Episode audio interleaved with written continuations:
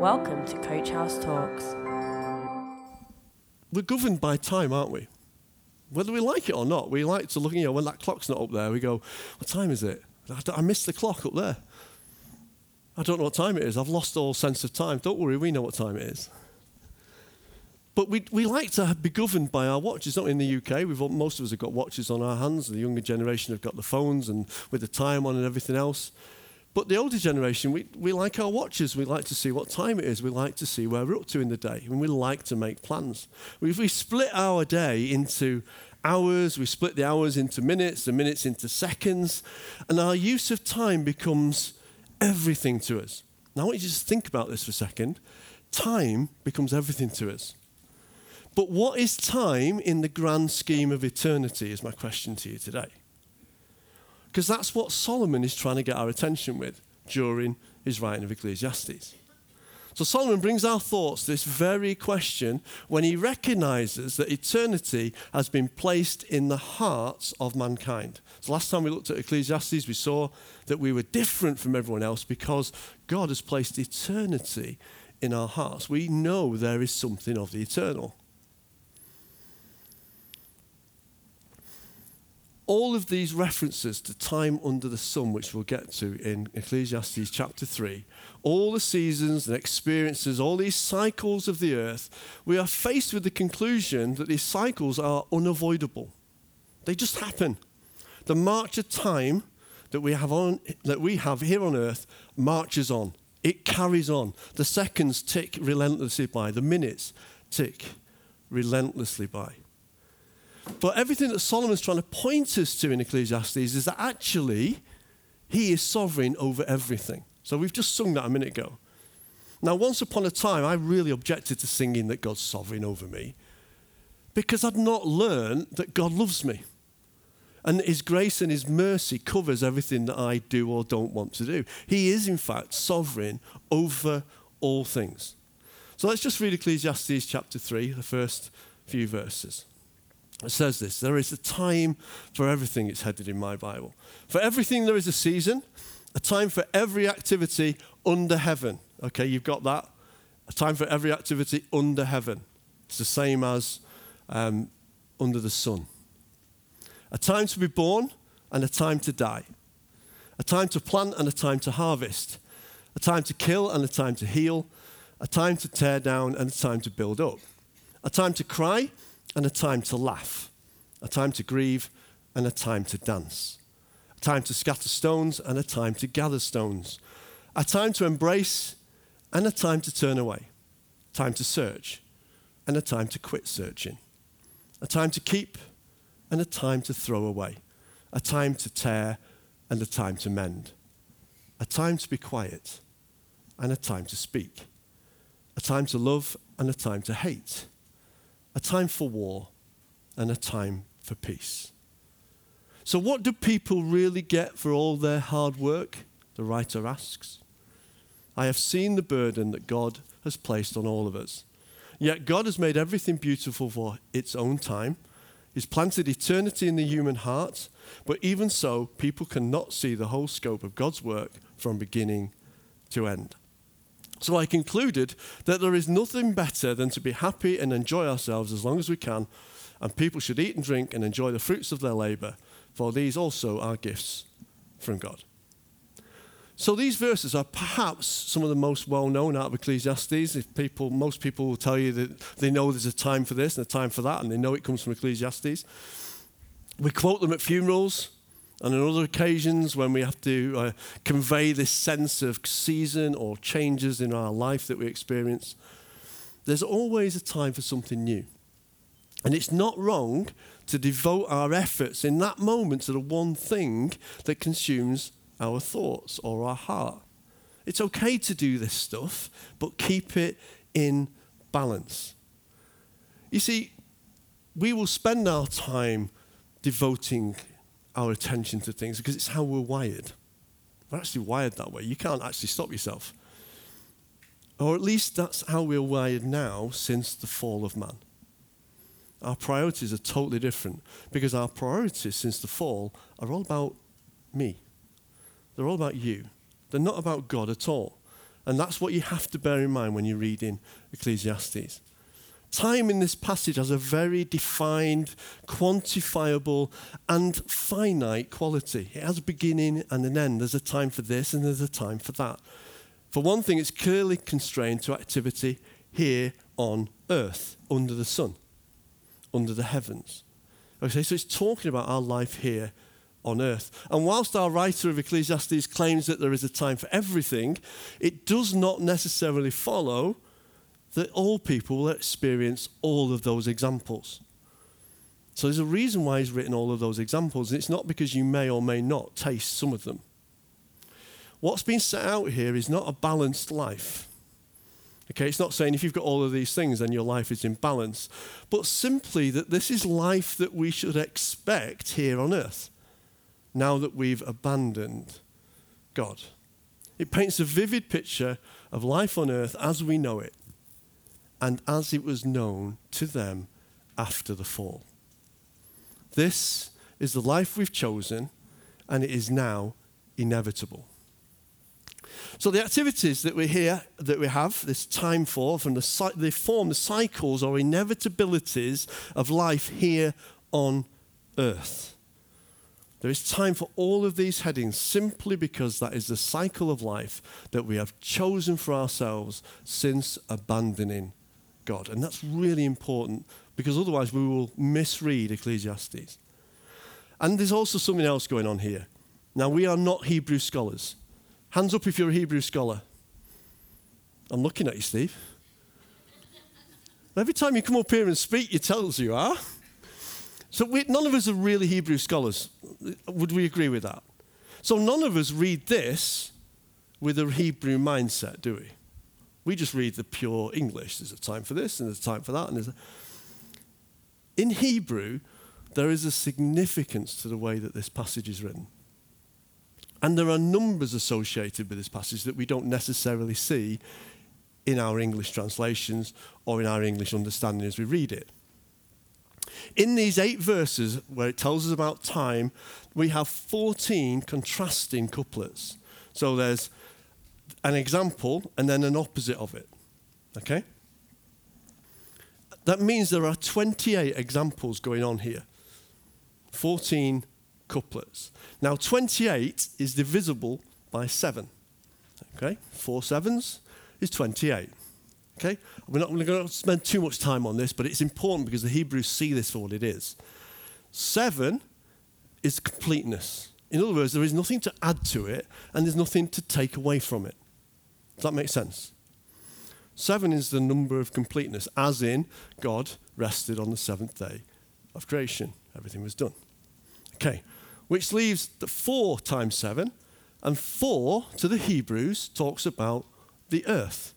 So when we read our creation account, what we read is that on the 4th day, the earth was completed and ready for man's inhabitation.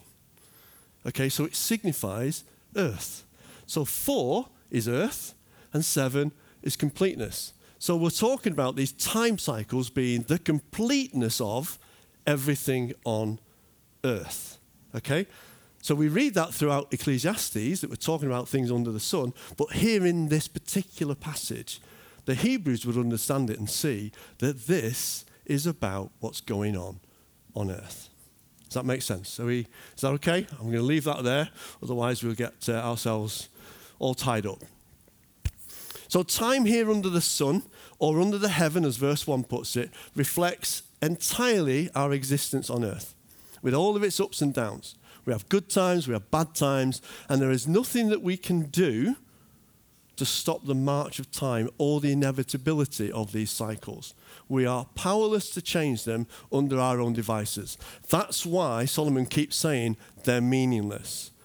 Because he doesn't mean that they're without meaning. He just means I can't grasp it. It's a vapor. It's a mist. It's a steam. I can't change it. It's happening, and there's nothing I can do to change it. Life is meaningless without God. And this is helpful for us to understand because it allows us to view things from a much larger perspective. And in fact, I would say that Solomon is writing Ecclesiastes to make you see and understand that life itself is pretty pointless without God. That's the entire premise of the book.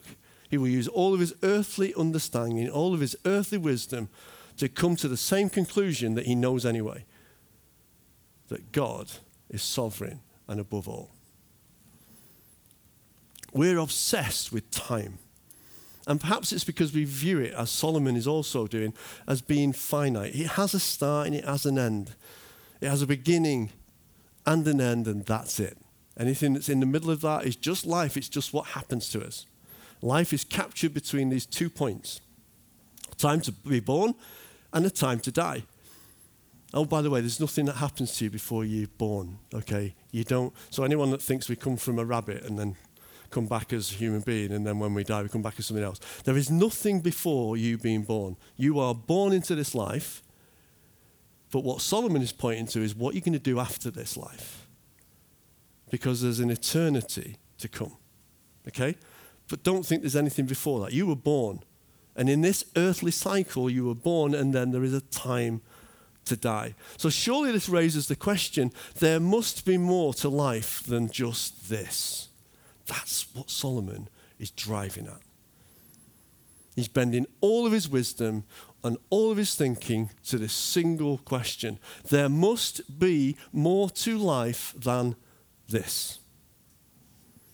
So Ecclesiastes chapter 1 and verse 13 tells us that he devoted himself to search for understanding and to explore by wisdom everything that's been done under heaven. I soon discovered that God has dealt a tragic existence to the human race. Now that sounds awful, doesn't it? You're reading that in your Bibles, by the way. That God has dealt us humans a terrible, tragic existence.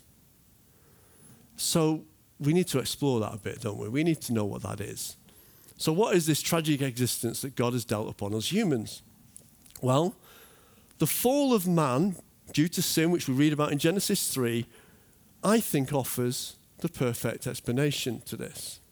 So let's read Genesis chapter 3. So you will all know these verses very, very well if you know your Bibles. Genesis chapter 3 concerns the fall of man. He's been mated in this beautiful creation. Here's the account of what happens to him after he's fallen. He's eaten from the tree that he's been told not to. And God comes to the man and says this. And to the man he says, since you've listened to your wife and ate from the tree whose fruit I commanded you not to eat, the ground is cursed because of you. All of your life you will struggle to scratch a living from it. It will grow thorns and thistles for you, though you will eat of its grains. And by the sweat of your brow you will have food to eat until you return to the ground from which you were made. For you were made from dust, and to dust you will return. Okay? So this is God talking to man directly. And now he's saying, because of this fall, because of this disobedience, you're not now going to live forever on this earth. It's finished. It's a finite time has been placed upon it. And the cycles of life are now starting to run its course. Further on, it goes on to say in chapter 3, verse 22, then the Lord God said, look, the human beings have become like us, he says, talking to the Trinity, knowing both good and evil. What if they reach out, take fruit from the tree of life and eat it? Then they will live forever. So the Lord God banished them from the Garden of Eden, and he sent Adam out to cultivate the ground from which he'd been made. And after sending them out, the Lord God stationed mighty cherubim to the east of the Garden of Eden, and he placed a flaming sword that flashed back and forth to guard the way to the tree of life. No more could mankind return to this tree, eat from it, and have everlasting life on earth. So we were now destined to die. That tells me that we weren't destined to die before that point. Okay? But because of disobedience, that's what we've been destined for in life. And Solomon, as he puts all of his wisdom into this, comes to this same conclusion. This tragic existence is in order that every one of us can raise the same question. There must be more to life than this. Now, who hasn't asked themselves that question at some point in their life? Go on, be honest. Anyone? So we've all asked. You've never asked that question. Well, you should have kept your hand down then. You see, because most people do, don't they? It's something that assails us in life, and our first response is, blimey, what's going on? And generally it's followed by, there must be more to life than this. This is such a grind. Everything, every obstacle we come against, it's just a grind going through life, isn't it? You know, this is what Solomon's telling us. So we realise that there has to be more to life than this. But we also then realise that man has laid aside his pursuit of God for the pursuit of his own pleasures. Because that's tragically what we've done. That's what Adam and Eve did. They could have lived a perfect existence with God, but they chose themselves. They chose their own wisdom, they chose their own understanding, and they disobeyed. So we've laid it aside in order to pursue our own desires, not being content to live with God's authority over us and his safekeeping and his safeguarding and his love and his mercy. We chose to go it alone. We chose to lay all that aside. And when we lay aside God and we step outside of his covenants of love and provision, we are left to make sense of life and the time we have on earth ourselves. We live in a state of tension that we can sometimes struggle to make sense of. Ecclesiastes and Song of Songs show us what our eyes see may differ from the promises of God that our ears have heard. Okay, let me try and put that into some kind of way that you might understand that. A joke relates to the story of a man who rushes into the emergency room of a hospital. It's supposed to be like that, I think. And says, I need help right away. I need to see a doctor who is an expert in eye problems and ear problems immediately. Good job he's not in Romania. The admitting nurse explains that doctors specialise in either ears or they specialise in the eyes. But we don't have any doctors that actually specialise in both eyes and ears. Why is this so important that you find somebody who's a specialist in both? Asks the nurse. And the man replies, because the things I see with my eyes are so different from the things that I keep hearing with my ears. I know, therefore, that there must be something seriously wrong with me. Okay, and I think we can probably equate to that a little bit. We get told lots of different things, don't we? But our eyes are seeing something completely different. I could put that into what we see on BBC News right now. See, you get it, okay? If we don't want to acknowledge God, then our thinking and our human wisdom is dictated by the things that we see and the things that we hear. Ecclesiastes points out to us that what we see and hear doesn't satisfy our heart's desire to justify our existence. We're just not happy with it. It doesn't make sense for us. Ecclesiastes chapter 3:14, and I know that God, whatever God does is final. Nothing can be added to it or taken from it. God's purpose is that people should fear him. What is happening now has happened before and will happen in the future. It's happened before because God makes the same things happen over and over again. Now, there's one thing that you'll see when you read Scripture is that if God's trying to get your attention, he doesn't just mention it once and pass it by. He'll say it once, and then he'll say it again, and then he'll say it again. He repeats it. And in fact, the Bible repeats the same things, the same cycles over and over again. Man chooses God, God blesses. Man rejects God, man has problems. What does he do? He reaches out for a saviour or a rescuer, and God in his mercy goes, okay, I'll send you a rescuer, either a king or a judge or a prophet. Sends them that. They put their lives right, but they don't do it all the time, do they? They don't always put everything right, and they keep a little bit of the stuff they like, and then they get drawn more and more to that, and then the cycle starts all over again. And we have these continual cycles throughout Scripture until Jesus comes to fulfill the ultimate rescue. And there's the important bit. Everything in the Old Testament, all those cycles are pointing to the fact that God is eventually going to rescue his people. He is going to fulfill his promises. But there are time after time after time after time after time where we see the same thing happening over and over again. And they teach us that we cannot control time or the cycles of life as they fall ultimately under God's command and control.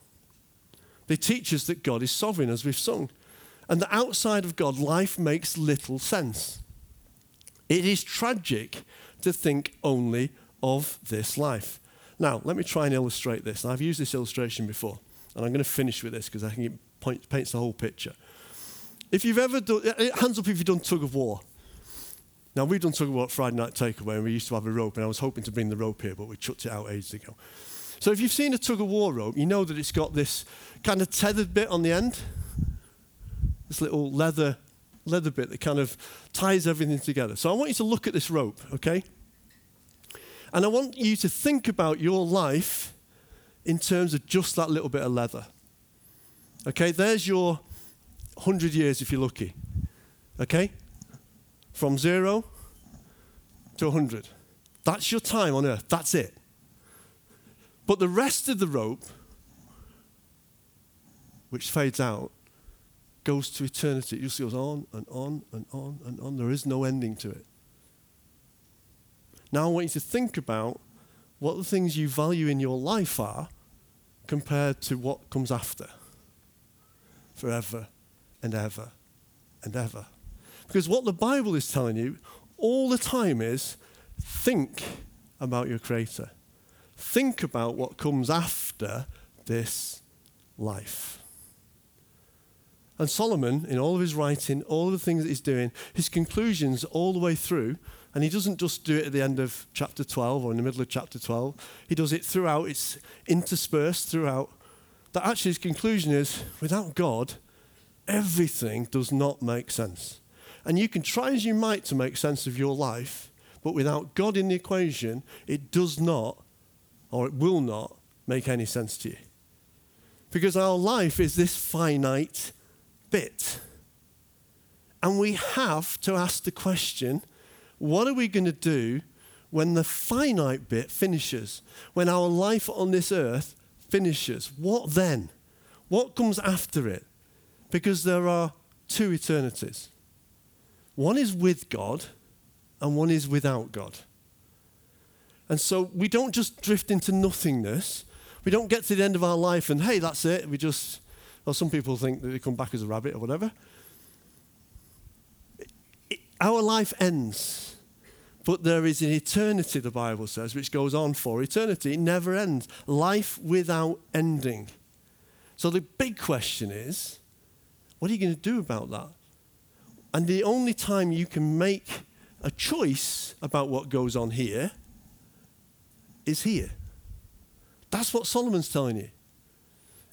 Everything in life points to is meaningless without God. Only God in the equation makes sense of life and what we're here for, because we're here to worship God for eternity.